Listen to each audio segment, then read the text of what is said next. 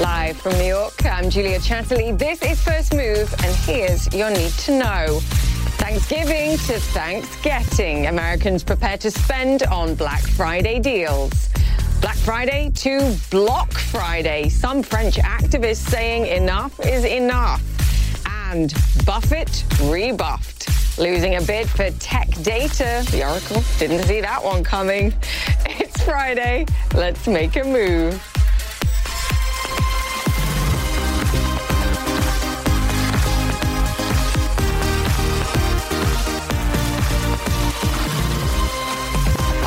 Again to First Move. It's Friday. Yay. It also happens to be Black Friday here in the United States, a shopaholics paradise.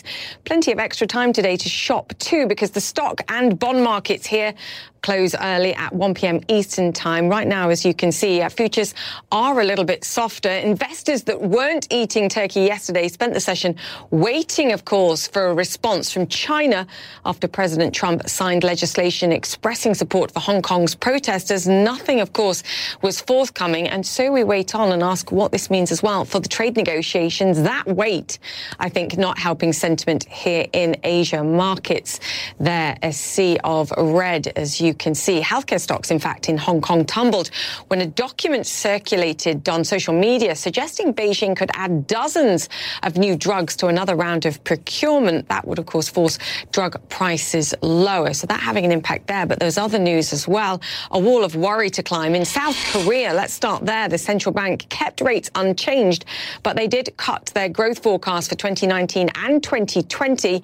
A similar story in India. We saw growth there for the third quarter falling to some 4.5%. That's down, just to give you a comparison, from 7% for the same quarter of last year. What about jumping to Japan now? The Bank of Japan governor promising to continue with powerful stimulus while also paying close attention to economic risks, especially those stemming from overseas. Read Yes, the US China trade war. More evidence of strife if we look at Germany as well and the German auto sector in particular. Daimler announcing thousands of job cuts this morning. More on that shortly now amid all the warnings, the tantrums and the tariffs, of course, too. Perhaps it's time to bring it back here to the United States and hope for some retail therapy this Friday. At least that's what I call it. Let's get to the drivers. Alison Kosik is at a Best Buy in northern New Jersey. Best Buy, of course, raising their forecast going into this season, so confidence there. But Alison, tell us what we can expect and what you're seeing already this morning. The doors here, Julia, have been opened about an hour, and a healthy stream of customers has been coming in. Uh, TVs seem to be a, a go-to for many of the shoppers, and you know the stream of customers really proves that Black Friday is still alive and well, but it's also become a, a, one of the five days of a sort of a shopping event because all the shopping began late yesterday. Yes, Thanksgiving Day here in the United States, all the way through Monday. That's uh, Cyber Monday. So uh, during this long weekend here in the United States, 165 million people are expected to go out there and spend their money. And you know what? They've been spending their money even since October. More than half of consumers actually started buying holiday gifts that early because because unemployment is low and people are feeling more confident and, and kind of safe in their jobs and happy about their paychecks. So the National Retail Federation is expecting that this holiday season will be a strong one, one that could bring in as much as $730 billion. Now, the National Retail Federation also says it does not expect tariffs to impact the way that shoppers get out there and spend their money. Those 79%, Julia, 79% of those surveyed uh, shoppers I'm talking about, they are are concerned that the tariffs could mean higher prices when they get out here and shop for those holiday gifts. Julia? Yeah, you make such a good point. And we've talked about on the show before this idea that actually retailers bought their inventory ahead, ahead of the prospective tariff increases. So for this season, we're fine. The question comes, of course, is if we see those tariffs rise in, in December, December 15th to be specific, what that means for next year. But of course, for now, it seems consumer confidence is all and, and consumers continue to be pretty confident, quite frankly. Yeah, and you make a good point. Best Buy is the perfect example. This is an electronics store here in the United States. It took actual steps to mitigate the impacts of those tariffs. It uh, talked with its vendors, trying to negotiate cheaper costs. It's diversifying its supply chain. That's helping as well. And then, as you said, you know, companies like Best Buy went ahead and pre-ordered their inventory, you know, to get those products in into customs before those tariffs hit. The thing is, not every retailer is going to be planning ahead like that. Small retailers, for instance, uh, they're not able to really absorb the higher costs of tariffs. So you're seeing smaller businesses get hit a lot harder than the bigger retailers like Best Buy. Julia? That is such a great point, and we will discuss that later on in the show. The difference between the ability of the big retailers here to mitigate this and particularly relative to some of the smaller. Now, Alison, I happen to know you're a very tiny person, but those TVs next to you are enormous. Let's take a wide shot. They they are, and these are actually really really cheap. I'm surprised they're not flying out of here just yet. they're too heavy to carry. They're too heavy. That's a, that's an argument for online purchases. Alison Kosik, that's great why they job. can wheel them. We'll wheel them out. Get some help on that. Alison Kosik in New Jersey for us there at Best Buy. Thank you very much for that. All right, let's move on to our next driver. Shares in Tech Data are up some 11% pre-market after private equity firm Apollo sweetened their offer for the IT firm after a second suitor stepped in. Now, there's a report that the mystery bidder was none other than Warren Buffett's Berkshire Hathaway. Paul La Monica joins us on this story. Fascinating if. Uh, Berkshire was buffeted here and uh, prevented from uh, buying it. But, you know, actually, Warren Buffett's made no secret of the fact that he thinks private equity have bid up prices here and the premiums are too high. And quite frankly, he's not paying for it, even if he's got a massive cash pile and can afford it. Yeah, Buffett can clearly afford it, Julia, because Berkshire Hathaway has $128 billion in cash. He has repeatedly, Buffett that is, said that he's itching to use some of it for a quote unquote elephant sized acquisition, but we know that Buffett tends to be frugal. He does not want to overpay, and he has bemoaned the fact that you've had valuations go up so dramatically. We have the market at all time highs, and as you point out, private equity firms are more than willing to pay higher premiums for companies, and Buffett's not going to play that game. What actually is this company? Because if we look at this space in particular, private equity have been pretty interested, and we've seen some M&A activity in this space. What does the company actually do, and, and why the excitement here?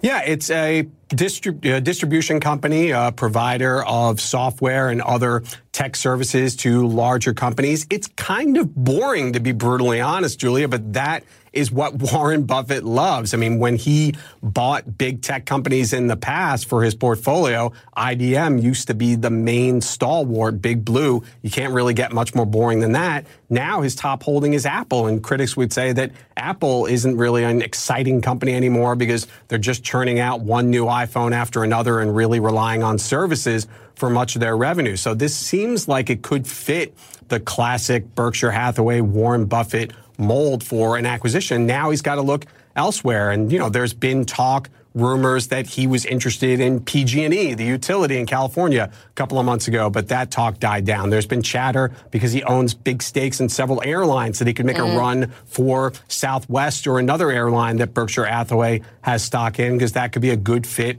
with its Burlington Northern Railroad business. He loves transportation, but I think he wants to do a big deal, but he's not going to rush into one if the price isn't right. He didn't become kind of, this rich by overpaying, Julia. And I was about to say, kind of boring and kind of beaten up as well, which works in the case of PG&E. I mean, this stock, Tech Data, trading at record high. So, um, yeah, I think we can probably rule out a sneaky return bid here to uh, to try and get it in the end. Mm-mm, not paying. Paul La Monica. Don't think thank so. You so yeah. Paul La Monica, thank you so much for that.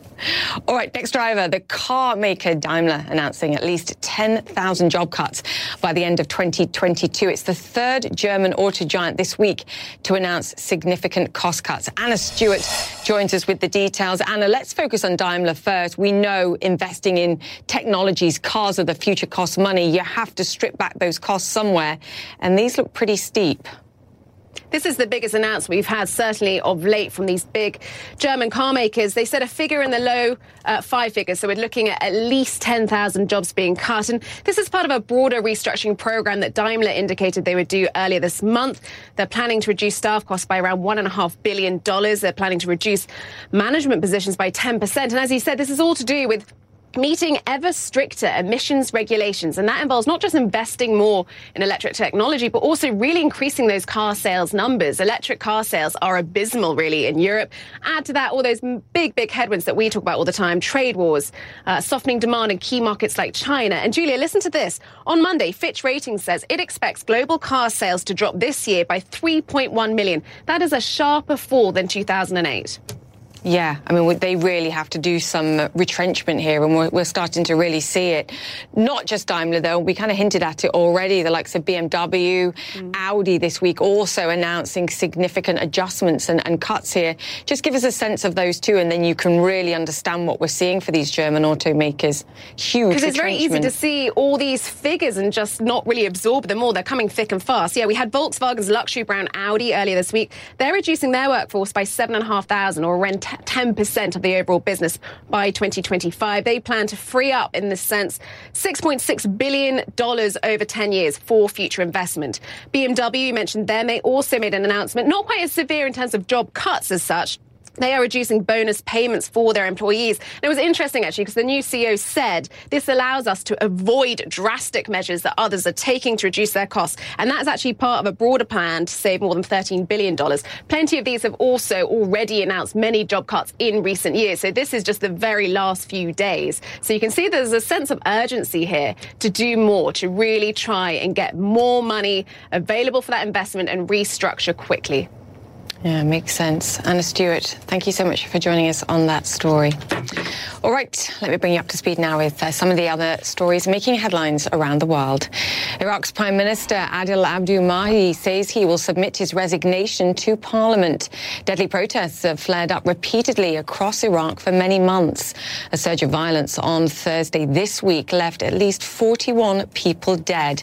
Let's get straight to Baghdad now, where our, Arwa Damon joins us on this story. Perhaps no surprise are in light of recent protests and the protesters cheering when this news broke. Talk us through what this means now for the country and what leadership change will represent.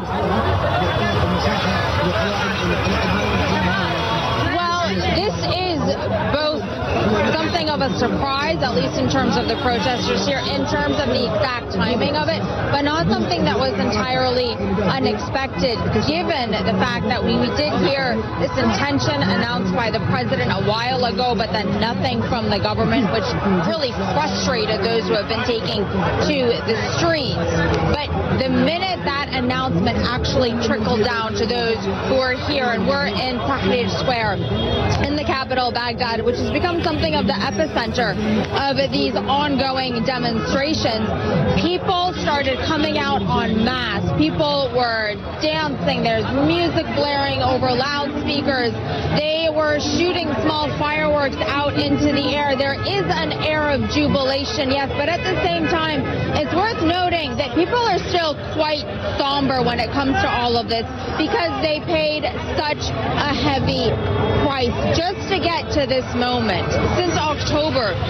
More than 380 people have been killed, and you do often see uh, many of the faces of those who perished throughout the course uh, of these demonstrations, placards with their uh, photographs on them being carried through, and 17,700 at least people injured across the entire country. Yesterday was an especially deadly day in the southern part of the country, in Iraq's Shia heartland. The minute that announcement did come out, though, people were, yes, celebrating, but they were also saying, look, this is just the beginning.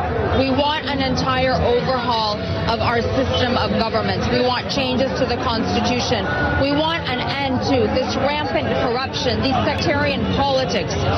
And people are also saying something that is, uh, frankly, not necessarily something that everyone would have expected to hear in Iraq, but that is that they want an end to Iranian influence. And this is something that we really only heard being publicly actually said during these demonstrations, and it's really an indication of how fed up the population is with this status quo. Most of these demonstrators are the country's youth. They are unemployed, but they want to see a better Iraq. They tell us over and over again that the Iraq that their parents grew under, Saddam Hussein's Iraq, an Iraq of oppression, that is not one that they will accept. And they're determined to do everything that they can to change it. So yes, right now we do have celebrations to a certain degree uh, at this development, but people are very cautious. And this does not mean the end, they said, to their demonstrations. In fact, they say it's only the beginning of their demands. Yeah, and the question is, does it change things to your point, whether it's corruption or mass unemployment or the failure of public services? Does anything really change? Arwa, thank you so much for uh, bringing that story to us there. Arwa Damon joining us from Baghdad. US President Donald Trump is back in the United States after a surprise visit to Afghanistan. In his first trip there since taking office, he told US troops the Taliban wants to make a peace deal. The Taliban has responded, agreeing to resume talks if that's what America wants. That, according to a statement from the militant group's spokesman. Hong Kong's Polytechnic University says it hopes teaching can restart as early as next semester. After police searched the campus, which had been used as a stronghold by protesters, officers say they found nearly 4,000 Molotov cocktails on the site, along with other weapons. Police say they've arrested almost 5,900 people this year in relation to those pro-democracy protests. All right, we're going to take a break here on First Move, but coming up, Thailand taking digital payments seriously. We'll hear how traditional banks are changing and lining up for a Black Friday bargain. The shoppers who sacrifice Thanksgiving to wait out in the cold. It's the retailers who'll be rubbing their hands with glee. Stay with us. We're back after this.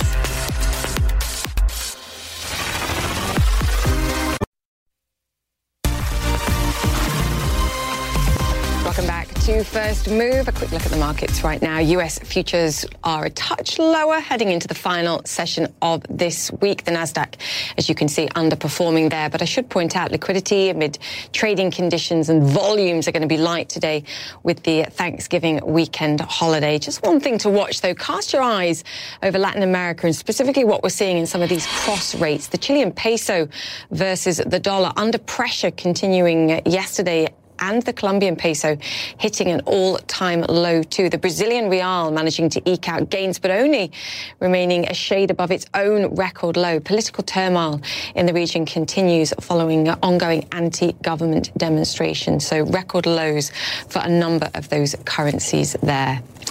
All right, let's head out to Asia now. And it may be the largest commercial bank in Thailand, but Siam Commercial has long recognized the disruptive threat from digital competitors, but also the opportunity that digitization represents.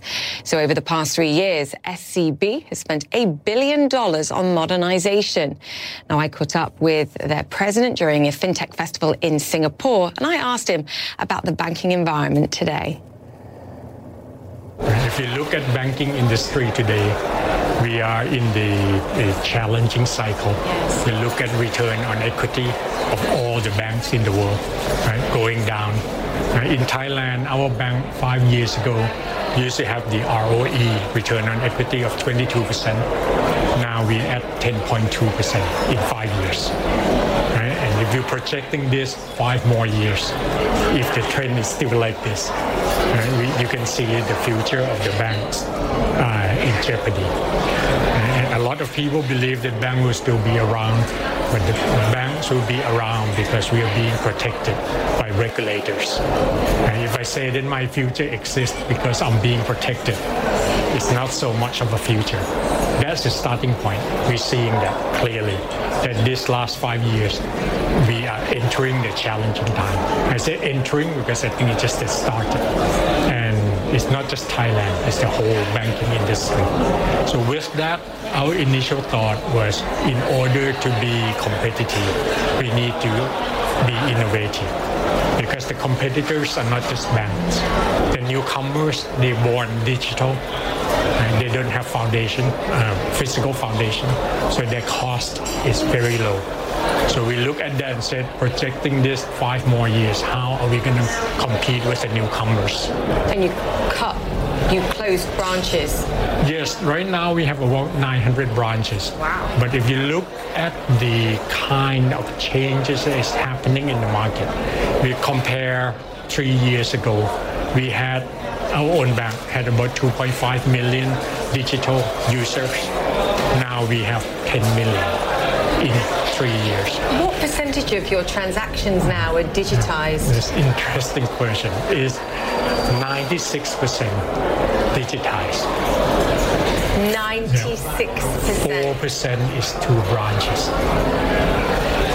So you need to close more branches. Yep, close more branches or transform the branches to serve other purposes. Such as?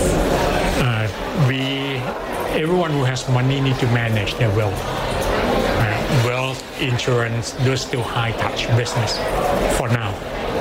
Right? Until innovation come, that will change again. It's quite stark. Traditional banks like SCB are not only facing disruption because of digital competitors, as we were discussing there, they also need to figure out how to respond to the rise of digital currencies and coins and the impact of blockchain technology, for example. SCB's president says Facebook's future digital plans have the potential to change everything.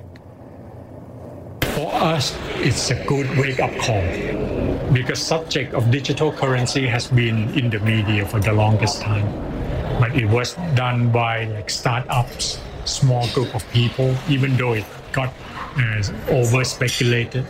But once Facebook and the, the group of companies that are well known got together and said, we're going to do this, it woke everyone up. Personally, I don't think it will happen but at all, at all not in this current form because you look at the all of the um, people who got up and, and the regulators. yeah, start to go against it. But it helped in the sense that now it's surfacing all of the issues that need to be addressed. And that will open the, the room up for the next generation of digital currency. What about the electronic payment system? Is all the power concentrated here in the wallet? In whatever it is that's facilitating the transfer of value or wealth? Is the power in whoever owns the wallet? This is highly debatable.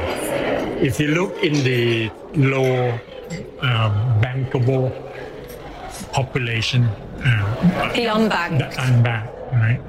Wallets are stronger than banks. But in our country, we I look at data of 2016, 97.5% of bankable people already have banking services. Right. And telcos in our country have been trying to promote wallets for the longest time. And luckily, so far, they have not been successful because wallet is no different than accounts. If you can make payment, you can make money transfer in three clicks from consumer point of view, I don't care. Is it a wallet or is it an account? Now, despite the uncertainty and the many challenges traditional banks are facing, the SCB president said he's optimistic about the future. Listen in. Let's end on a positive note. It's challenging. It's an exciting time for technology and for advancement. Are you going to be around in another 100 years? That's the intent.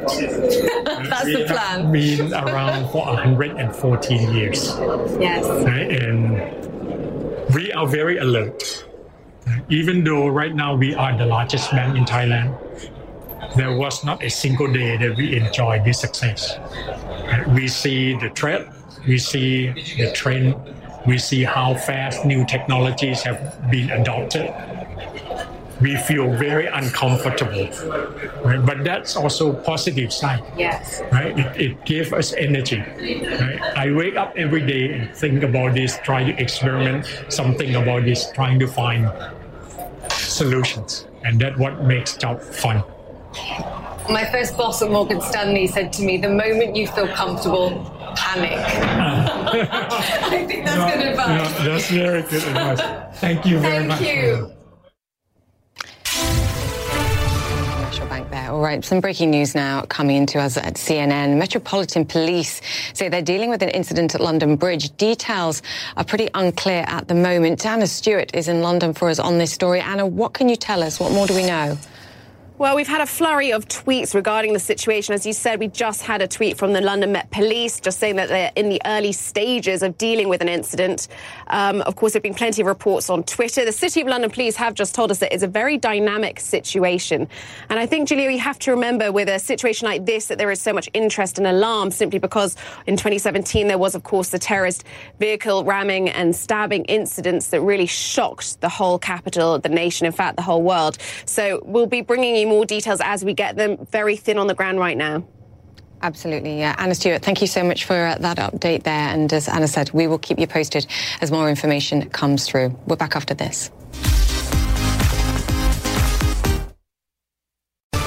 Welcome back to the show. Let me just bring you up to speed with the uh, breaking news just in the last few moments. The UK Metropolitan Police say they're dealing with an incident at London Bridge. Details remain unclear at this moment. The police are advising people nearby to follow police directions. We'll bring you more when you get it, but right now I'm just showing you some uh, images that we're taking from Twitter, from uh, social media, just to give you a sense of what we're seeing there. That's just the corner of uh, London Bridge going from north to south that you can see there as the, the camera pans across. We can clearly hear uh, sirens of the emergency services there. It does look like traffic seems to be still flowing, at least on one side going across the bridge that you can see there. And of course, uh, a number of buses seem to be at a standstill as well. Um, just to reiterate, that's, uh, of course, the Met Police tweet there as well. The early stages of dealing with an incident at London Bridge. We will bring you any further information there as we get it.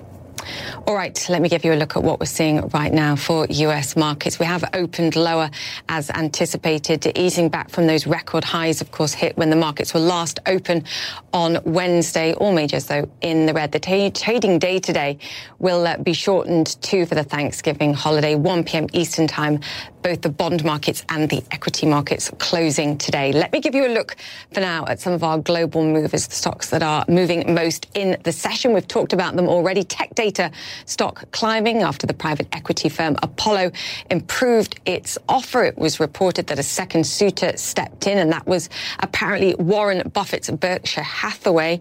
Right now, uh, the stock is uh, higher by just shy of 12%. Apollo paying more perhaps than they might have done in light of that uh, entry from alleged Warren Buffett and Berkshire Hathaway there. What about uh, Wynn Resorts?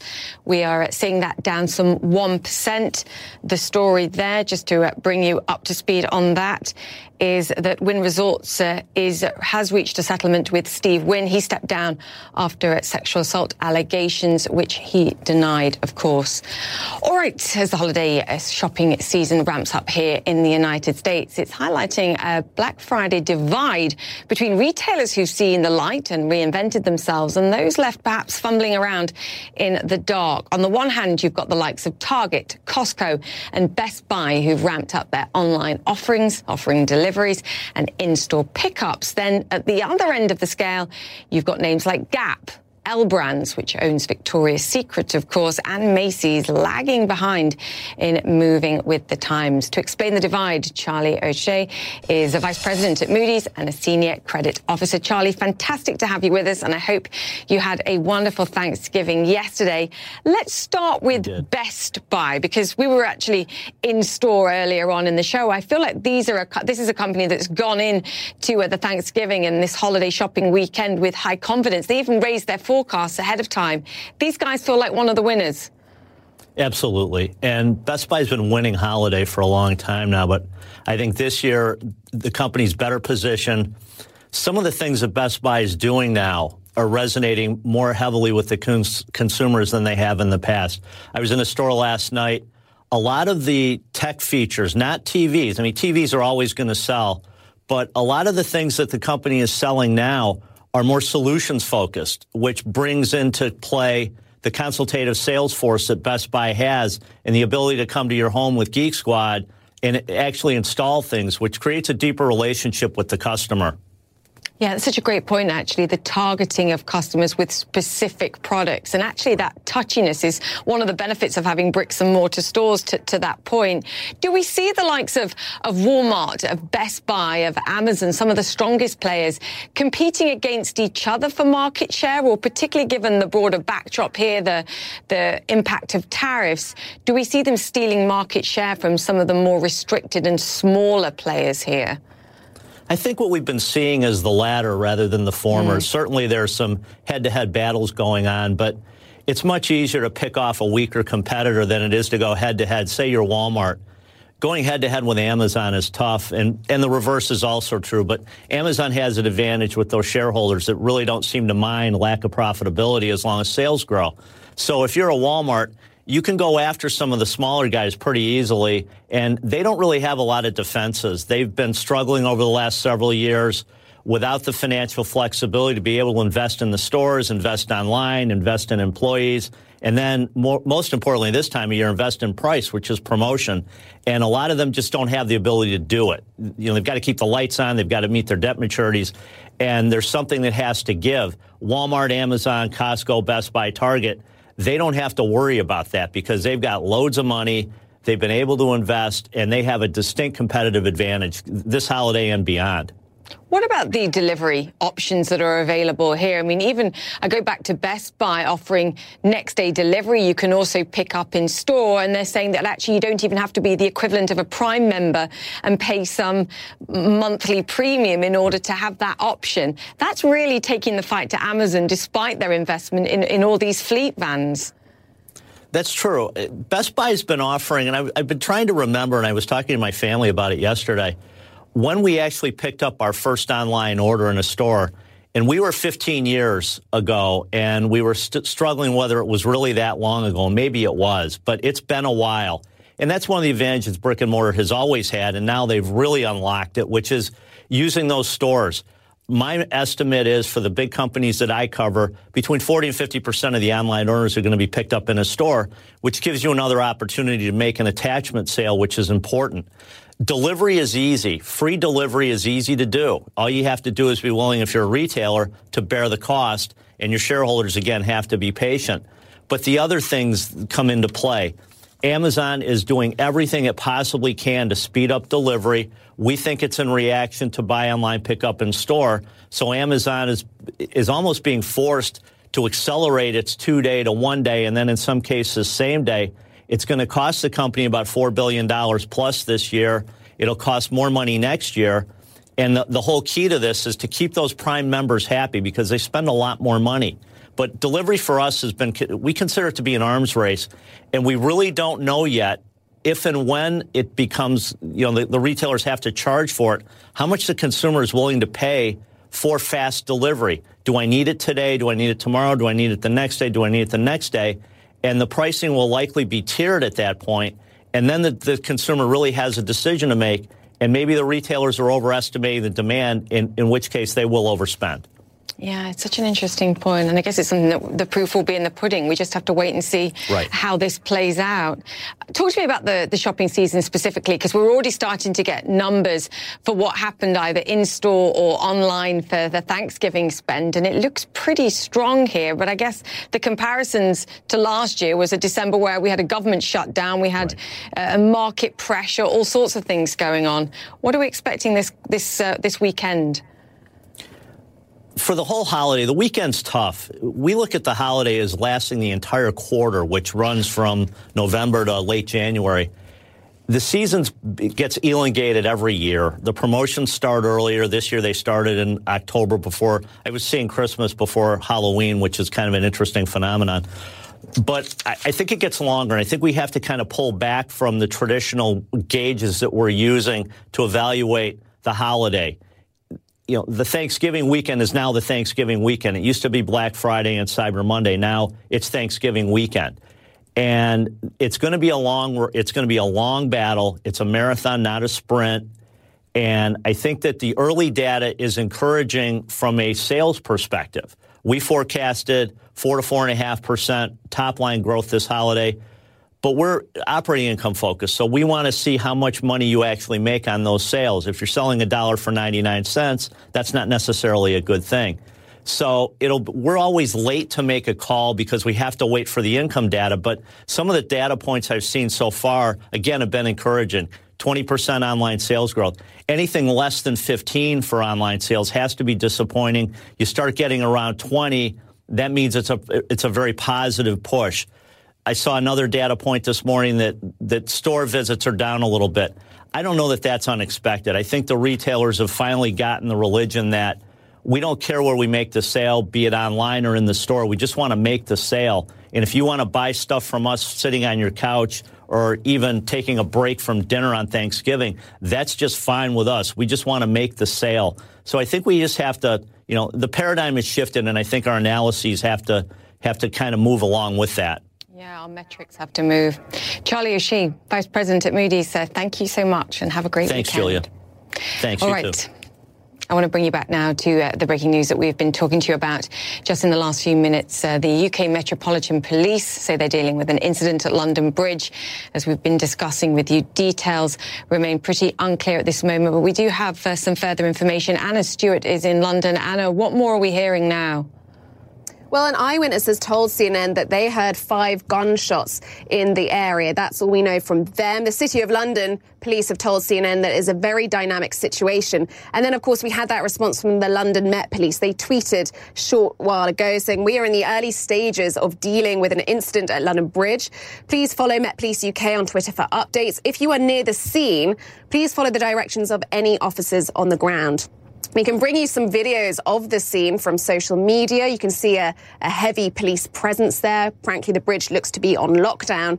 So much interest and so much concern here. Although we know nothing about this incident, of course, this was the scene of a dreadful terror attack in June 2017 when a vehicle rammed into pedestrians on London Bridge before attackers left the vehicle and went on a stabbing spree. That terror attack uh, ended with eight people being killed and 48 injured. So huge concern here. We don't have any further uh, details. It is a very dynamic situation. So I expect we will get lots more information in the next few minutes, within the next hour, and we will bring that to you as we get it. Julia.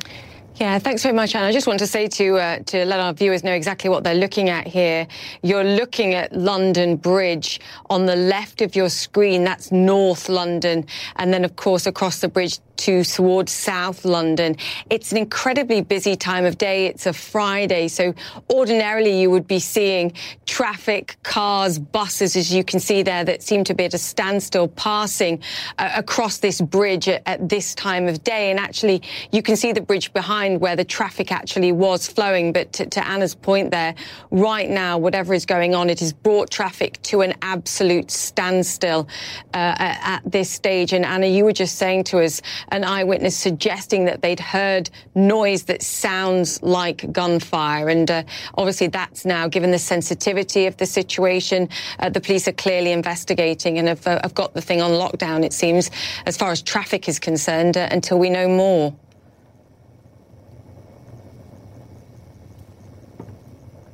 That is certainly the situation at the moment. We expect to hear more from eyewitnesses. There's plenty on social media. Of course, we're waiting for more official statements from the police as to what happens next, how long uh, the police presence will be there, and, and what's happened, and whether we see any arrests uh, coming up. But we should be getting more details shortly. Julia? And, Anna, to your point, there's a real sensitivity in London, just given what we've seen in, in recent events. The, the initial response, I think, for everybody is to when you hear a noise like this is to flee to try and get out of the area. And instantly we start looking to uh, to social media here. As you were saying earlier on the show in London as in other places around the world um, there's a real sensitivity right now when you hear noises like this there really, there really is, and we take every incident like this incredibly seriously, just in case it turns out to be one of these dreadful attacks we have seen in the past. And it's it's too easy, of course, to jump to conclusions. You do have to wait for the information to come in. But as a as a Londoner myself, you do worry about situations like this. If you hear a bang, you know, of course, you are going to be extra nervous, and you are going to go seek safety, which you should follow the police's advice. And it's often very useful to go onto social media and see what people are saying. But at the same time making sure that we wait for official statements before jumping to any conclusions. Absolutely. And uh, I'm just, again, going to reiterate what we're, we're looking at here again. London Bridge brought to a standstill. On the left of your screen, is North London across then to the south of London. One has to presume as well, if we've not seen as yet passengers getting off these buses, it is a busy time of year. You have to assume that there are passengers remaining on some of these buses as the, the traffic's come to a halt um, and are just waiting to see what happens. So just a developing story in the last few minutes. The shopping area and uh, the railway stations apparently as well, as you can see on your screen there, um, have been brought to a halt too. So taking all precautions, it seems, and we've heard from the Metropolitan Police as they deal with this situation. Thank you very much, uh, Anna Stewart there. We will continue to bring you further details on this story and keep you abreast as, on the information as we get it. For now, you're watching First Move. We'll be right back.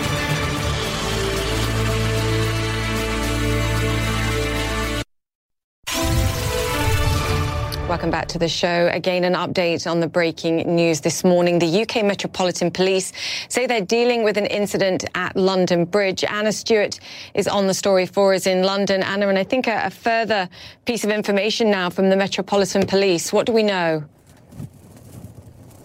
We've just had an update from the Met Police who've tweeted to say police were called at 1.58 p.m.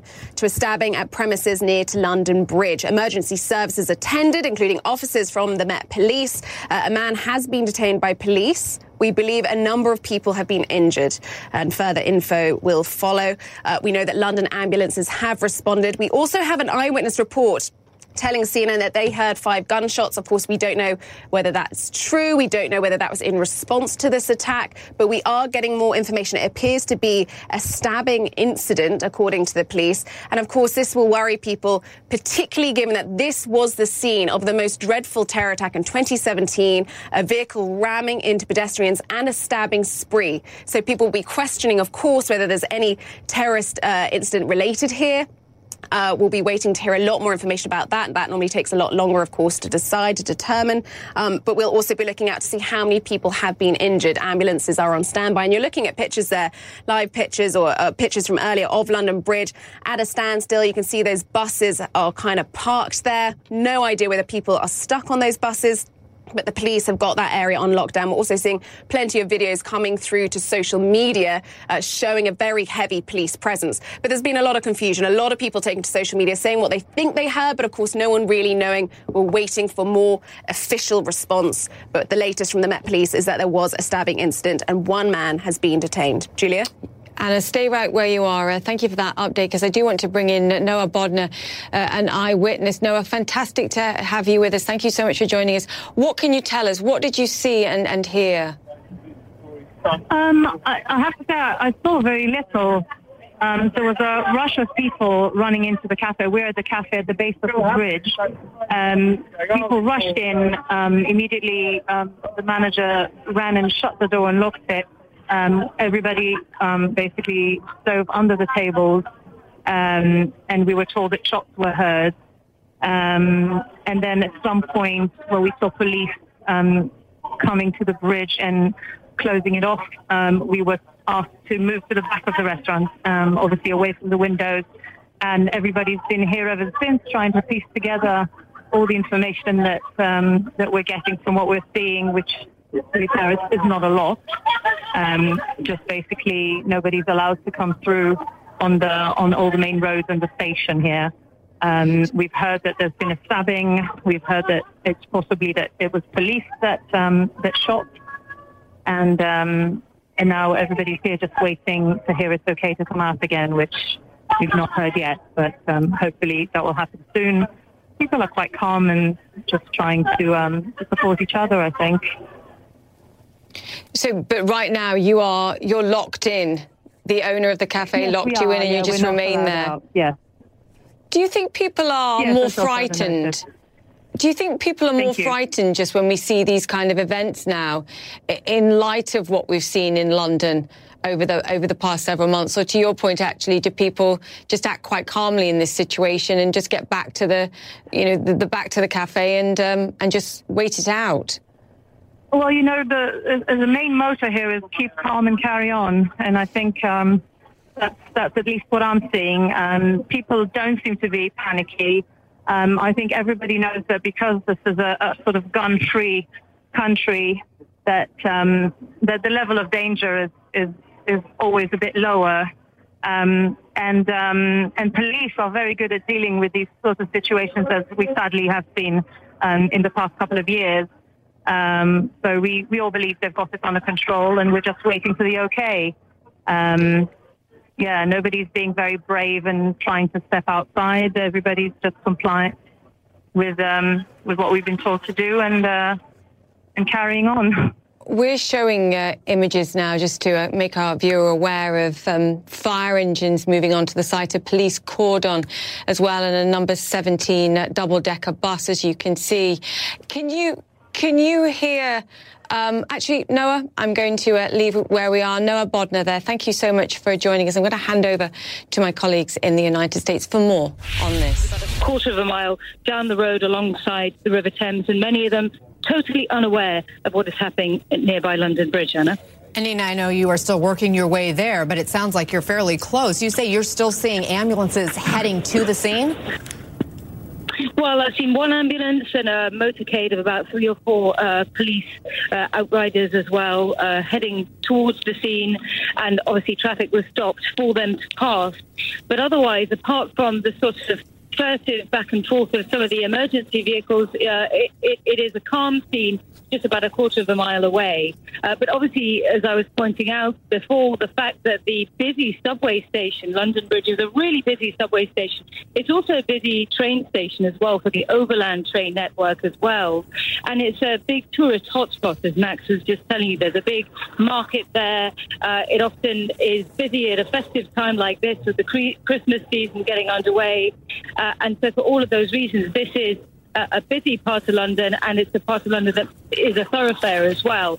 So the fact that the train station, the subway station is shut off at the moment as we head into a Friday and a weekend, obviously that is significant in itself. So as I get closer to the scene, of course, I'll uh, try to keep you updated with what I'm seeing over there. But uh, as I was saying before, as Max also said, we're starting to see already on social media a lot of the kind of patterns that you do see when in the past you have seen some of these things become eventually bigger. The Metropolitan Police putting out a statement about 45 minutes or so ago saying that they were in the early stages of dealing with an incident, but we just don't know at this point what the motivation of that type of incident right. is.